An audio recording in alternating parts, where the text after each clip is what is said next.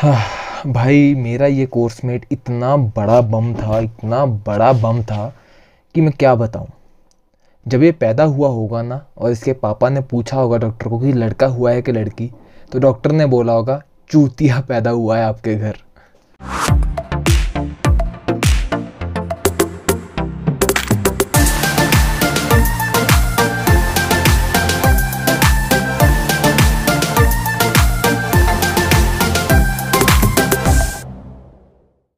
Everyone. Since you have met your target or uh, you have given so much love and support to the last video so here i am with the promise of another tale. देवी और सज्जनों भाई और उनकी बहनों अगर ये video देख रहे हो तो हेडफोन्स लगा लेना क्योंकि किस समय मेरे मुँह से गाली निकल जाए उसका मुझे भी नहीं पता है। अब यार I prefer to stay candid most of my videos are in one shot जो दिमाग में आता है वो बक देता हूँ। अब यार एनडीए के किस्से हों और गाली ना निकले तो भाई बंदा झूठ बोल रहा है। आज मैं आपको अपने एक प्रिय मित्र के बारे में बताऊँगा। ये मेरे जिगर का वो टोटा है, जिसने किसी ज़माने में मेरा खून पी रखा था और ये मेरा जानी दुश्मन था किसी ज़माने का। और इसका मैं बिना पैसे के भी खून करने को तैयार था। आज मैं आपको इसके एक नहीं, दो नहीं, तीन किस्से सुनाऊँगा। तो भाई, कहानी शुरू करते हैं। जब तुम्हारा इंडिया का क्लियर हो जाता है सब कुछ तो तुम्हें एनडीए में बुलाया जाता है। वहाँ हबीबुल्ला हॉल होता है, जिसमें सबको बिठा देते हैं और फिर एडजुटेंट एक एक करके सबको बुलाता है और उनको अकेडमी नंबर और स्कॉडन बांटता है।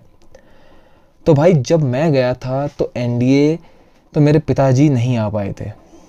और मेरे पिताजी, जिनको फ़ौज का एफ़ तक नहीं पता है, उन्होंने मुझे बताया था कि सब डॉक्यूमेंट्स कैरी करना और उसकी अटेस्टेड फ़ोटो कॉपी लेके जाना। जब मैं हबीबुल्ला में घुस रहा था तो वहाँ साजेंट खड़े थे तो। जब एक कस्टमर की एंट्री होती है ना तो उस दिन उसे रिसीव करने के लिए कोई साजेंट या डीसीसी वगैरह आते हैं। उस दिन कैडेट्स के पेरेंट्स वगैरह भी आते हैं तो इसलिए साजेंट या डीसीसी जो भी रिसीव करने आया होता है कस्टमर्स को, ऐसे बिहेव करते हैं जैसे दुनिया के सबसे बड़े संत महात्मा यही हों। इतने प्यार से बात करेंगे कि पेरेंट्स को लगेगा कि हमारे लड़के सुरक्षित हाथों में हैं। लेकिन जैसे ही पेरेंट्स गए और अगले दिन इनका ऐसा एटीट्यूड बदल जाता है कि क्या बताऊँ?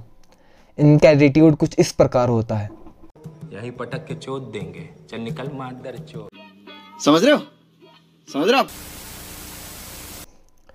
तो जैसे ही मैं घुसा हबीबुल्ला हॉल में मैंने देखा कि एक लौंडा सबके पास जा जाकर चेक कर रहा है उनके डॉक्यूमेंट्स वो मेरे पास भी आया और बोला भाई राशन कार्ड की कॉपी लाया है तुम? तो मैंने बोला हाँ लाया हूँ। तो उसने बोला कि तुझे किसने बताया कि ये सब डॉक्यूमेंट्स कैरी करने हैं?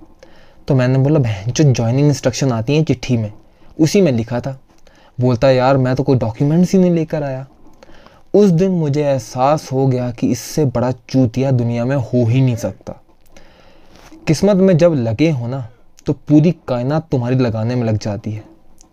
किस्मत मेरी इतनी ज़्यादा पांडू थी कि भाई साहब, मुझे और इस लौंडे को सेम स्क्वाड मिल गई।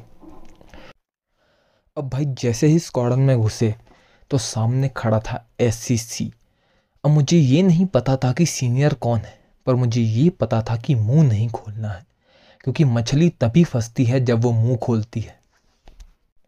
और भाई एक बात याद रखना एनडीए का कस्टमर फ़ूड चेन में सबसे नीचे है।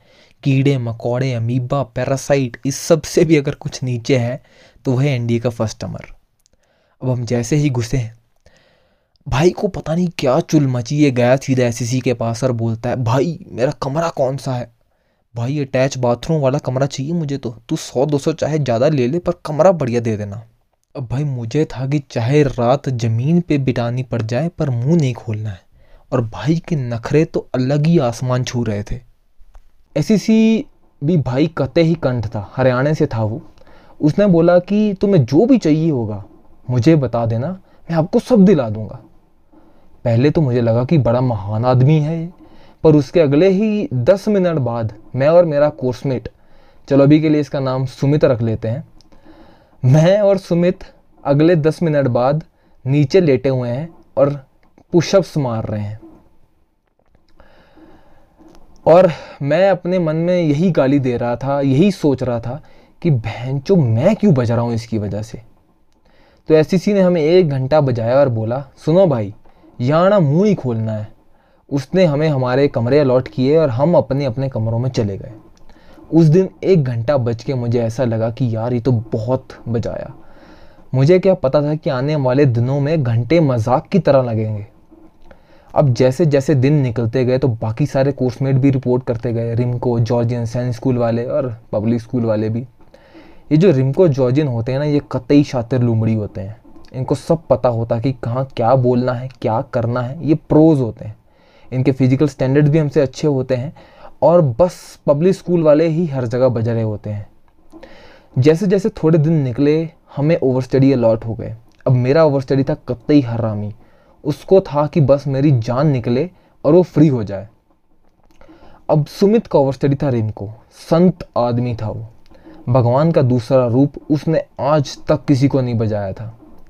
अब जैसे जैसे दिन निकले, हम रूटीन में आना शुरू हो गए। और क्योंकि हम एक ही फ्लैंक में थे तो हमने अपने अपने काम बांट लिए। मैंने सुमित को बोला कि एक दिन चाय सुबह की मैं ले आऊँगा और शाम की तू ले आना और अगले दिन ऑपोजिट कर लेंगे। तो भाई ने बोला, ठीक है। तो भाई ने बड़ी चौड़ से बोला कि, जैसा तुम बोलो, वैसा हो जाएगा, ठीक है? तो हमने अपना अपना काम अलर्ट कर लिया। अगले दिन सुमित का ओवर स्टडी रोलिंग कर रहा है शाम को। दे धड़ाधड़ दे धड़ाधड़। मैंने पूछा सुमित को कि अब क्या बम फोड़ दिया तूने? तो भाई ने बोला यार जब तक मैं चाय लेने पहुँचा ना तो सब चाय खत्म हो गई थी। तो मैंने पूछा फिर क्या किया तूने? तो उसने बोला कि भाई जो तू सुबह वाली चाय लाया था ना मैंने वही फिफ्थ नंबर को पिला दी। ओ भाई मारो मुझे मारो मारो मुझे मारो। अब मैं क्या बोलूँ इसके ऊपर? फिर भाई एनडीए में एक चीज़ होती है क्रॉसिंग अगर तुम्हारे किसी सीनियर को पनिशमेंट मिल रही हो तो भाई तुम्हें वहाँ से गायब होना है। अगर सीनियर ने तुम्हें देख लिया तो वो तुम्हें जान से मार देगा। तो भाई, एक दिन हम पहुँचे शाम की गेम्स और पीटी के बाद स्कॉन वहाँ पर फोर्थ टमर्स की पनिशमेंट चल रही थी। भाई ने सीढ़ियों से देखा। मैंने उसे बोला कि, क्या चल रहा है? तो उसने बोला कि, पता नहीं क्या चल रहा है। मैंने थोड़ा सा देखा तो मुझे समझ आ गया कि क्रॉसिंग है। कि अभी नहीं जा सकते, मैंने बोला कि चल वापस चलते हैं, थोड़ी देर बाद आते हैं। तो सुमित अभी भी घूरी जा रहा है ऐसे ना, साइड से देख ही जा रहा है, तभी एक फोर्थ टमर ने सुमित को देख लिया। तो फोर्थ टमर चिल्लाया fuck off from here fuck off from here what are you doing here तो अब पता नहीं चूतिए के दिमाग में क्या आया। ये उठा और फोर्थ टमर की तरफ़ भागा। मतलब इमेजिन करो, कोई चिल्ला रहा है फक ऑफ़ फ्रॉम एयर और एक बंदा उसी की तरफ़ जा रहा है। वहाँ पहुँचा और बोलता है सर एक्चुअली ना मुझे सुनाई नहीं दिया आपने क्या बोला? सर आप क्या बोल रहे हो? सर मुझे ना एक्चुअली अपने रूम में जाना था। मैं चला जाऊँ? तो फोर्थ टमर्स ने किसी ना किसी तरीके से अपना गुस्सा कंट्रोल किया होगा, पर उस रात सारे थर्ड टमर्स बजे। अगले दिन बारी आई सुमित की। अब सुमित से पूछा गया कि तुम्हारे साथ कौन था? मुझे लगा कि ये कोर्समेट का कोर्समेट का नाम तो कभी नहीं लेगा। सुमित ने अगले दस ही सेकेंड बाद मेरा नाम ले दिया। फिर दे रोलिंग पे रोलिंग दे रोलिंग पे रोलिंग मारी डालोगे क्या अब कुछ दिन निकले तो टर्म का सातवां दिन आया। अब फ़र्स्ट वीक में एकेडमी जंप होता है। भाई एकेडमी जंप के बारे में तुम्हें क्या ही बताऊँ। करा दे बस भाई मेरे मैं माता जो लूँ जो इसमें आया। भाई सौ दो सौ ज़्यादा ले ले लेकिन लैंड करा दे। आ, भाई पाँच सौ ज़्यादा ले ले लेकिन मुझे लैंड करा दे आज तो भाई, मौत का दूसरा रूप इसी को कहते हैं।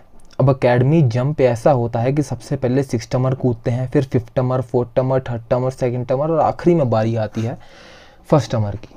ये इसलिए किया जाता है कि जूनियर्स को मोटिवेशन मिले। देखो भाई, अब तभी बोलते हैं ना, फौज is a way of life ये सब क्वालिटी जैसे initiative lead by example training में ही इतनी कूट कूट के भर दी जाती हैं कि आदमी चाहते ना चाहते हुए भी ये सब अब्जॉर्ब कर लेता है। तो बात चल रही थी अकेडमी जम की। अब सिक्स टमर ने जम मारा फिफ्थ टमर ने जम मारा फोर्थ टमर थर्ड टमर सेकेंड टमर अब बारी आई फ़र्स्ट टमर्स की। भाई, तुम्हें एक बात बता देता हूँ।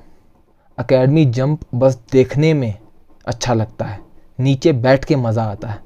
जब तुम उस दस मीटर के बोर्ड पे खड़े होते हो ना तो एक बार तो मौत नज़र आ जाती है।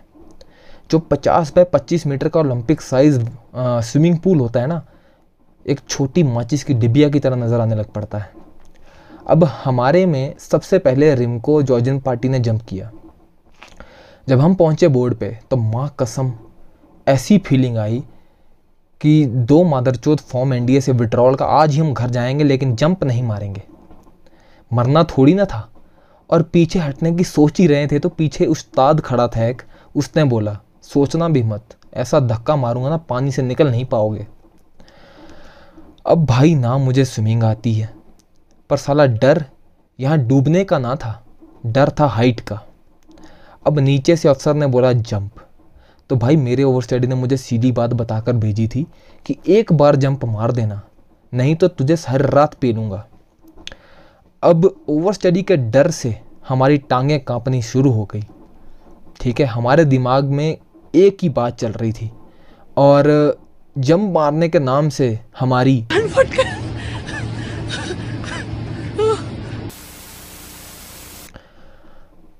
अब भाई हमने लिया हनुमान जी का नाम और मार दी छलांग। अब भाई मुँह से चीख निकलती, इससे पहले ग्रेविटी ने अपना काम किया और भाई पानी में छप से अंदर अब भाई जब तुम पानी में घुसते हो ना तो वो फीलिंग आती है जैसे दुनिया तबाह हो रही है और एक अजीब गहराई में समा रहे हो तुम। अब किसी तरह हाथ पैर मार के निकला बाहर तो देखा कि सुमित गांड फाड़ दांत फाड़ के हंस रहा है।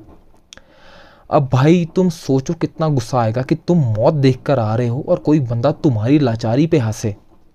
मैं निकला स्विमिंग पूल से, बाहर हाथ पैर मारता हुआ। तो सुमित सुमित बोलता है, शक्ल देख तू अपनी, कैसी शक्ल भो रखी है तेरी? तो मैंने बोला, भाई, तू ऊपर पहुँच पहले। तो सुमित बोला, अबे, इतना सा तो है, क्या ही डर लगेगा? भाई, दस मीटर कितना ज़्यादा होता है, इसका एहसास दस मीटर के बोर्ड पे चढ़ के ही होता है। अब बारी आई सुमित की। भाई, बोर्ड पे चढ़ गए और बोर्ड पे चढ़ते ही भाई का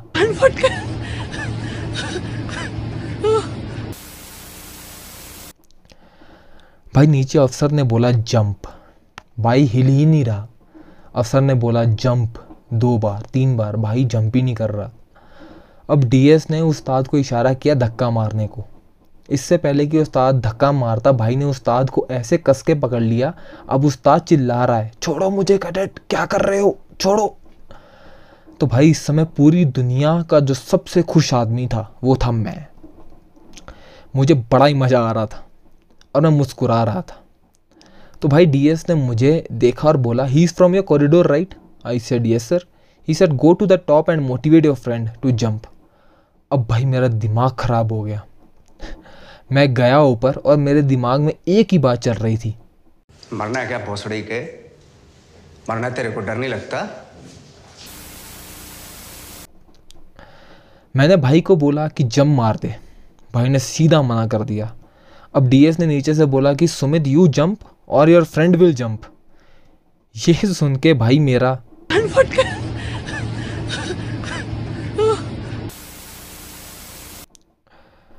अब डीएस ने बोला okay Sumit you stay or you मेरी तरफ़ इशारा किया और बोला, or you you will jump to motivate your course mate भाई, मुझे सब दिखना बंद हो गया।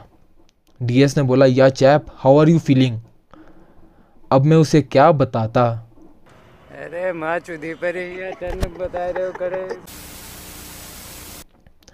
डीएस ने बोला, जंप, और मैंने फिर से जंप मार दिया। भाई, वो सारा टॉर्चर, पानी में घुसना, बाहर निकलना, अब डीएस का हो गया दिमाग खराब बार बार बोल बोल के। डीएस ऊपर गया और बोला, फकर, यू जंप और आई विल पुश यू अब भाई, वहाँ बोर्ड के पास पाइप को पकड़ के रखा हुआ है। और जंप मारने से सीधा कोरी ना कर रखी है इसने। सर मर जाऊँगा मैं। सर, मैं जंप नहीं मार सकता। ऊँची ऊँची चिल्ला रहा है, रो रहा है। डीएस ने भाई को पकड़ा और मारा दे धक्का।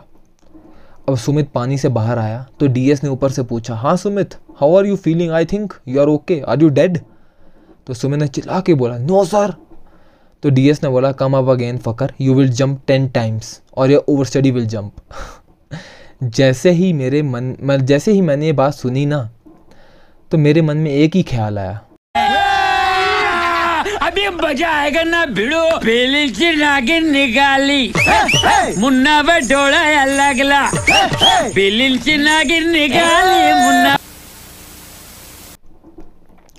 मैंने सुमित को हर बार जम मारते हुए देखा और वो जो सुकून मुझे मिल रहा था आहा हा ओ हो हो हो हो मज़ा।